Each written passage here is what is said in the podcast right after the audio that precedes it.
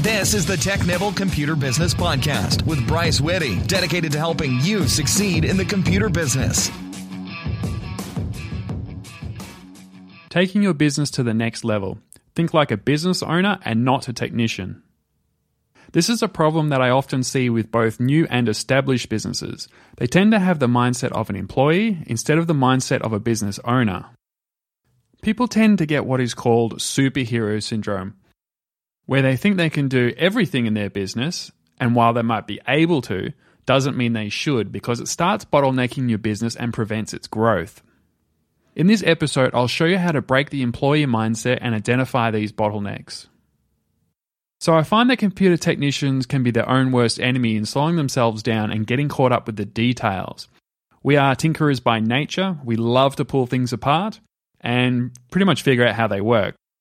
We can figure out just about anything and do it ourselves, but the problem is it slows us down.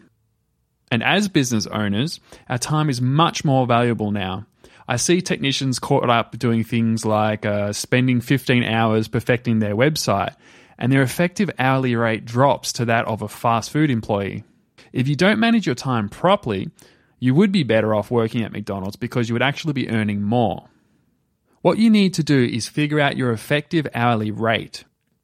The reason why is this creates a benchmark on how much your time is worth and whether the task is worthy of your time or you should pay someone else to do it. You don't always save money doing everything yourself. In fact, depending on how busy you are, it's quite possible that you're actually losing money by doing everything yourself. So, the formula to figure out your effective hourly rate is your monthly revenue minus all costs, with the exception of your wage. This gives you your profit before wage, and then you can divide that number by the amount of hours you work that month. Back to the website tinkering example I mentioned before, let's say you could have gotten someone else to set it all up for you for, say, $300. But instead, to save money, you did it all yourself, and it took you 15 hours. Anyway, that $300 divided by 15 hours is $20. Now, as a computer technician, many of us charge in the realm of about $50 per hour or more. By taking on that task yourself, you lower your effective hourly rate from $50 to $20, possibly even more of a reduction depending on what you charge. This is severely unleveraged and a bad use of your time. For all tasks, calculate what the effective hourly rate will be. Ask yourself, how much money can this bring in and how much time will it take? and that will become your effective hourly rate. If you are just doing hands on computer repair work and charging $50 per hour and spend time only doing billable work, then your effective hourly rate is $50. Although in reality, your effective hourly rate is probably a little less because there will be some unbillable work, like administration tasks such as filling out receipts and whatnot. So in this case, you are still better off fixing client's computer at $50 per hour instead of spending 15 hours on your website at $20 an hour. Lawyers are actually really good at this. When I've had to talk to my lawyer, the secretary arranged times for the call, handled billing and invoicing and whatnot. And every hour I actually get to talk to the lawyer is only the stuff that only they can do. The lawyer's time is almost 100% billable, and the unbillables are handled by the lower cost secretary. Like the lawyer example, business owners should be doing things only they can do. This might be strategizing for the business, setting up new advertising and marketing channels, or going out and talking to potential clients, mm, you know, making deals, just getting out there and networking. These tasks can have an even higher return per hour than just spending an hour working on a client's computer for $50. And that is where lower priced employees come in. Of course, I know many computer technicians aren't at the point where they can bring in an employee, but if you're keeping fairly busy, then you can start to outsource at least some of the tasks to a third party.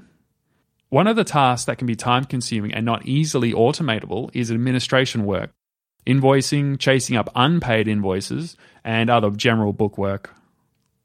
This can take quite a few hours out of your week, and you'll be surprised at how cheap it is to get an accounts person to come in for a few hours a month.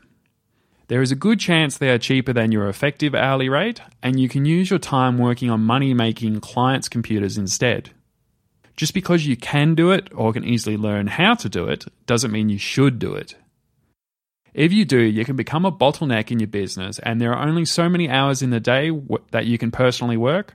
So work on stuff that makes you the most money. So, to put this into action, I want you to examine your day. In a spreadsheet or notes on your phone, every 15 minutes, write what you did. Was it billable client work or was it administration work?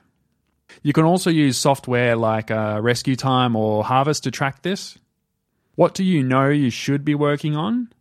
And are you working on things that are below your effective hourly rate? This is so worth doing. It can be incredibly revealing looking at where the time in your day goes. It can show you why you aren't earning more money. Once you find the areas that are below your effective hourly rate, outsource them. Break the negative mindset of spending money on things below your pay grade and think of it as gaining hours in the day where you can make more money. I hope this helps you. If you have any questions, just leave a comment below.